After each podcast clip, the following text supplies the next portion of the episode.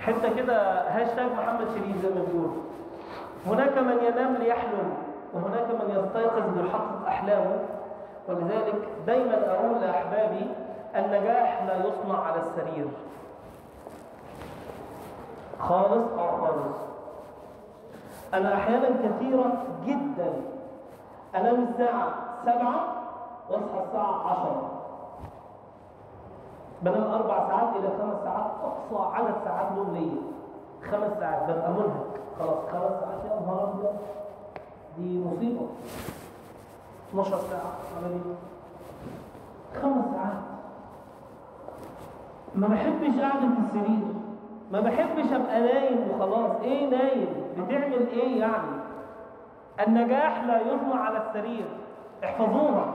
اكتبوها. حطوها قدامكم النجاح لا يصنع حطوها قدام السرير بتاعكم كده. تصحى الصبح النجاح لا يصنع على السرير.